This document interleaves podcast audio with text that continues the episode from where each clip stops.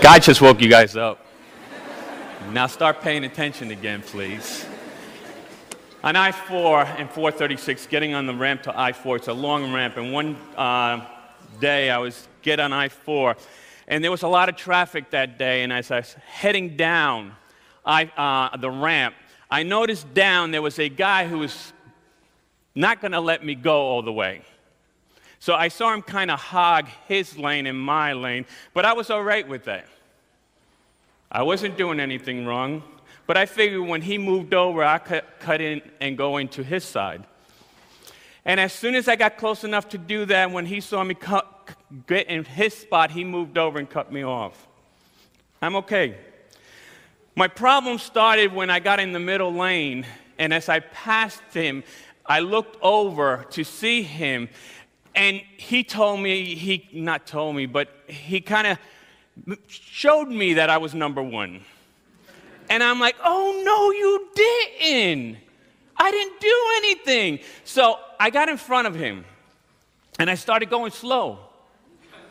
And then I started thinking, I got to get to work. So I kind of took off, but then it, it, was still bothering me. So I decided to wait for him. And he got in front of me and I got behind him. But I didn't get behind him like normal human being would. I was behind him. And he would move to the left lane, I would move to the left lane. He'd go to the middle lane, I would move to the middle lane. He would speed, I would speed. He'd slow down, I slow down. And all of a sudden, while all this is in process, something hits me and says, What is wrong with you? I am listening on, te- on the Bi- about the Bible. I'm listening to the Bible while I'm doing all this. And I kind of backed up and I'm like, I wonder what fingerprints did I leave on that man? But not, see, it wasn't just that man, but everybody that drove and saw how I behaved. What did I leave on their mind about me? Let's pray. Precious God, I ask you this morning that you may blind everybody that sits here, everybody that listens on the internet, that they don't see a sinner like me, but today they see you, Lord. I surrender my life completely, Lord, and I ask you that you take over, that the words that come out of my mouth not be yours. I'm, i apologize, not be mine, a sinner like me, but they be your words, Lord. I surrender in your holy, precious name. Amen. When Pastor Bernie had texted me and asked me, was I available to speak on the 10th, I knew we were already in the series of Uncommon Joy. and So I te- finally responded and says, yes, I can do the 10th. Now, I assumed that by the time ten, the 10th came by, that we would be re- already all the way to the end of Philippians, Philippians 4, and I would be talking about we can do all things to Christ. But he texts me, and as he texts me, he, the verses, he asked me to speak about Philippians 2 14 through 18. I'm like wondering, I wonder what that one is. And it was about complaining. And I'm like, is he trying to tell me something? And as I'm reading this text, my wife and I, my wife's about to uh, make a left on Welch from Rock Springs Road, and she looks at me, she goes, You think we can have a day without complaining? I looked at her and I wanted to say, I didn't say, but I wanted to say, Woman, are you calling me a complainer? And I started doing some soul searching. And after doing some soul searching, I stand up here and I like to say, Good morning, my, my name is Ronald Acosta. I am a complainer. And before any of you guys shake your head, I'm sure all of you, or most of you, would be in that meeting with me about complainers. We live in a society of complainers. We complain about class, we complain about our cars, we complain about our house, we complain about our wives, our husband. And let me tell you something there about complaining about our husbands and wives. You prayed for them. Stop complaining. We look at society and we, it is so easy to find complainers. On the internet, you can join a complainers club. On the Orlando Sentinel, they have a section that's not called complainers, it's called the ticked off section. Now, I'm sure somebody here must have read it. But if you've never read the ticked off section in the Orlando uh, section, let me share some with you. I'm ticked off that I can't get my wife to pressure wash the, our sidewalk. The next door lady just got back from a cruise and she has time to do her walk.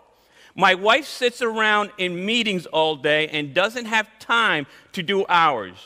Now our walks look, look bad next to our neighbor.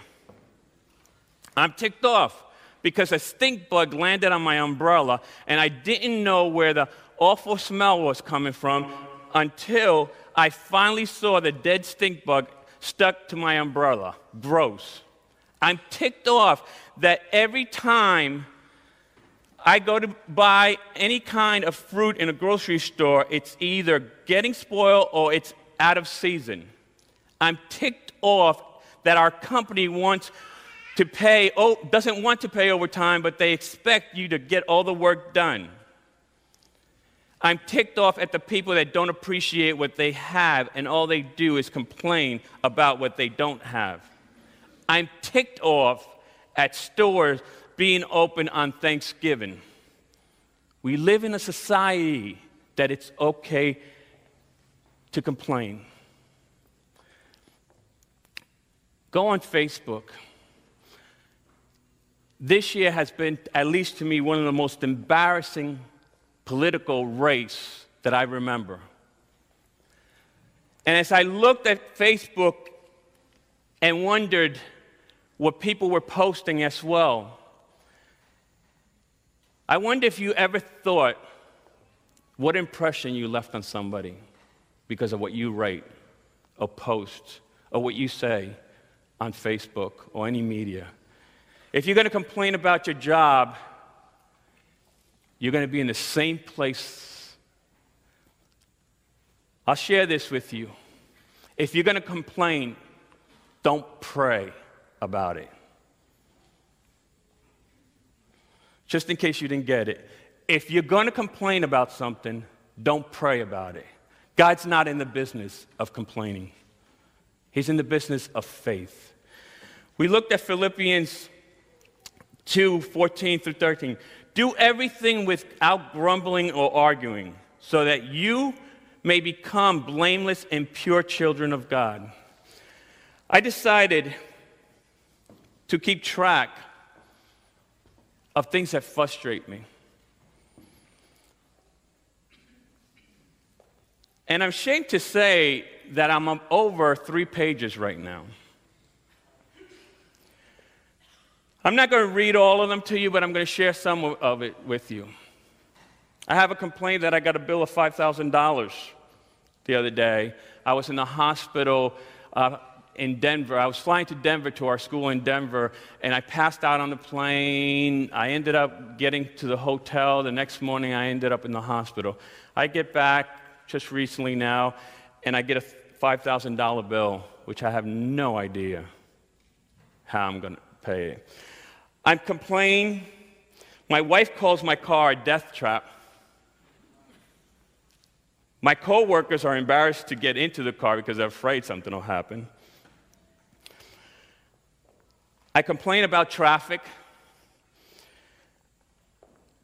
Now, don't picture this, just listen to this story. I wake up every morning at 4:10 in, the morning to get to the gym by 5.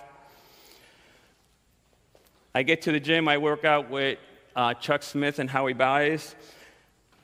I'm in the shower, and excuse me, but I finish showering, I put on, I dry myself, and I grab my boxers and I'm getting ready to put them on, and I, I get and put them on. I don't know how, but my little toe got caught.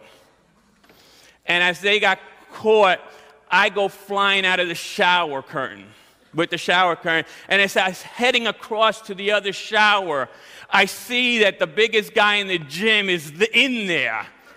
So thank God that I think and I still can move. And I did one of those football spins and I spin and headed into the other shower that was empty. But in the process of heading to the other shower, I hit the same toe uh, on that shower, the ledge of the shower, and I end up in the shower.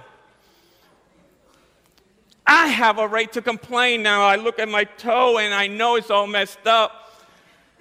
I have to walk to the locker where I know Howie and Chuck are there and they know I'm not complaining, so I have to come with a smile and not complain. I have to put on my dress shoes with a messed up toe. I have a right to complain. But here it says, do everything without grumbling or complaining, so that you may become blameless and pure children of God without fault in a warped, crooked generation, that you all shine among like a star. We leave our fingerprints on everybody that comes by us. I started looking at my complaints differently.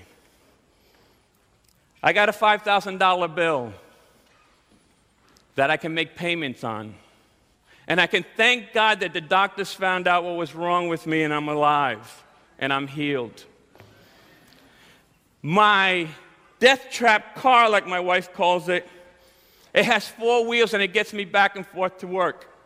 I had a meeting to go to in uh, they, um, Tampa, and my wife says, Why don't you just rent the car for the day?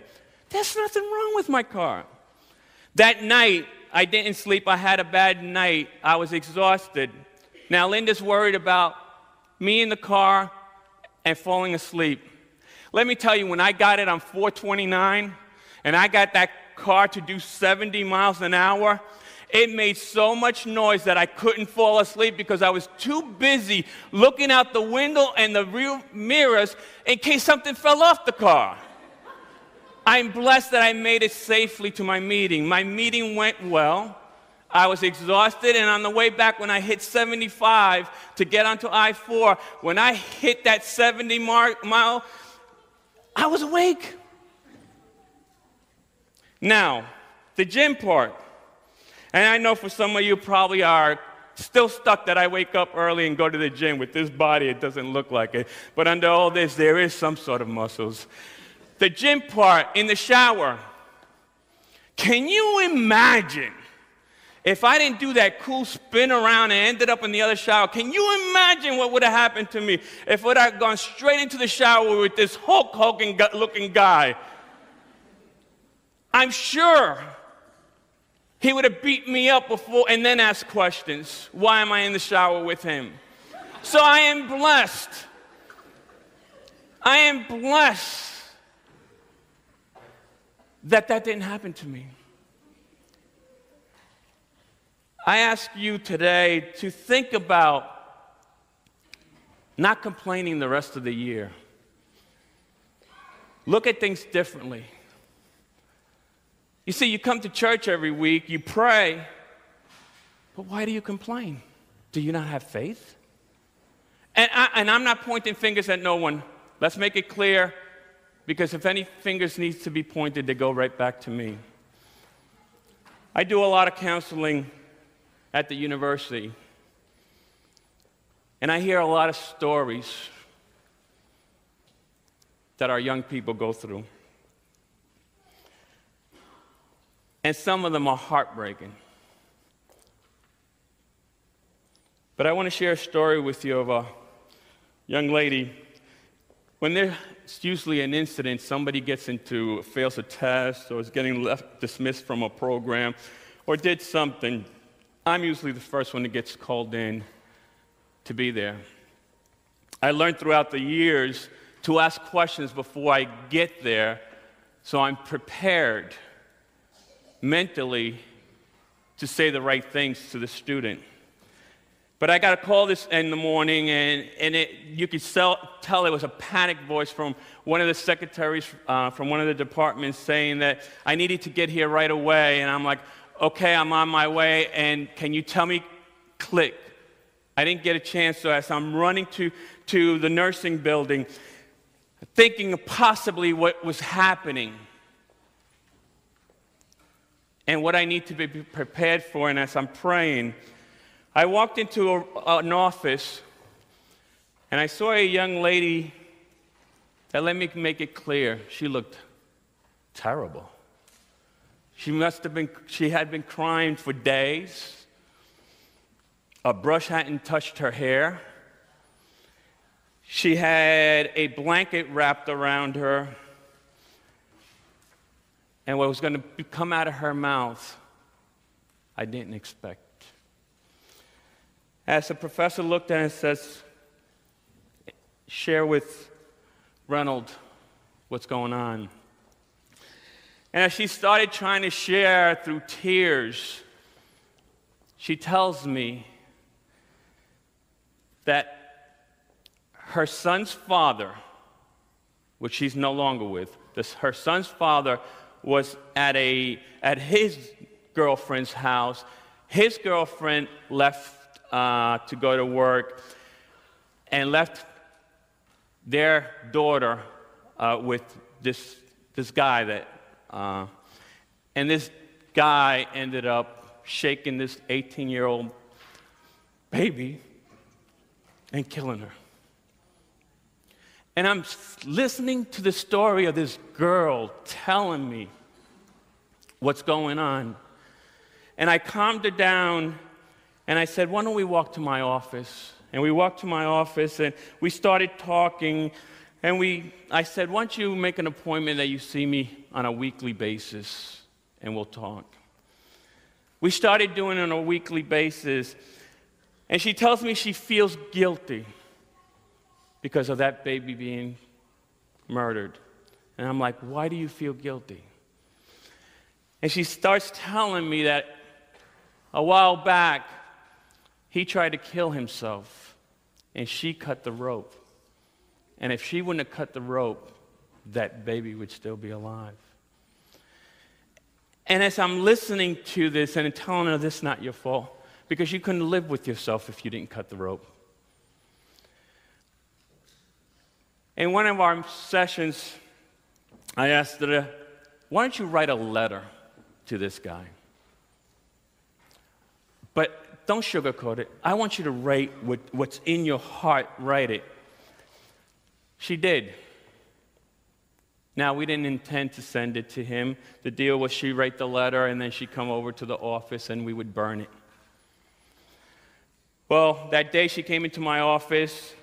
She goes, I finished the letter. Do you want to read it? She asked. And I said, No. I said, But if you like, you can read it to me. And as she reads this letter that she wrote to this person, and tears are coming down, we finished that letter and we went outside. She said, a, I had a little uh, burning uh, fire pit. She said on the stairs, I grabbed a chair and we burned all eight pages. And I asked her, How do you feel? She said, I feel good. I feel better. She goes, But there's more. She goes, I still have what he did to me throughout the years.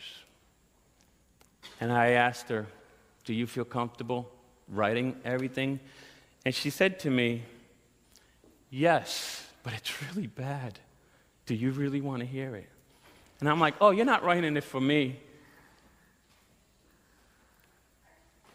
What would you think of me? And I told the young lady, because I tell this to all the students, and none of us have the right to judge anybody. I tell those kids that I see them, whatever they do doesn't change my opinion of them. Because all those kids that I deal with, I only see a child of God. I don't see anything else past that. She goes, There are some bad things that he's done to me. I'm like, It's okay. Have you shared it with anybody? And she said, No. I shared it some with my mom, but she doesn't want to hear all of it. I said, Why don't we deal with it? She came to the office with a stack of papers. She asked me, Did I want to read it? And I told her again, No. I said, But if you like, go ahead and read it. She sat there over an hour, I heard things that I couldn't believe was possible. After we finished, we went back outside. We burned the letter, page by page. That day, she looked at me, she says, I'm done. I'm putting it all in God's hands. I'm not complaining about it. That girl had a lot to complain about, folks.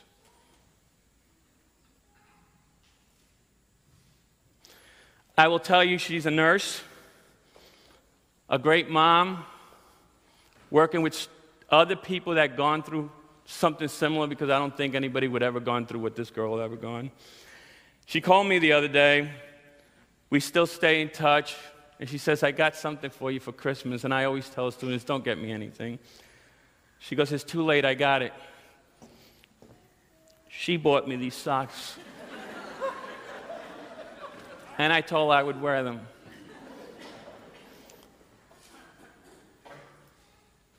What do people see when they see you?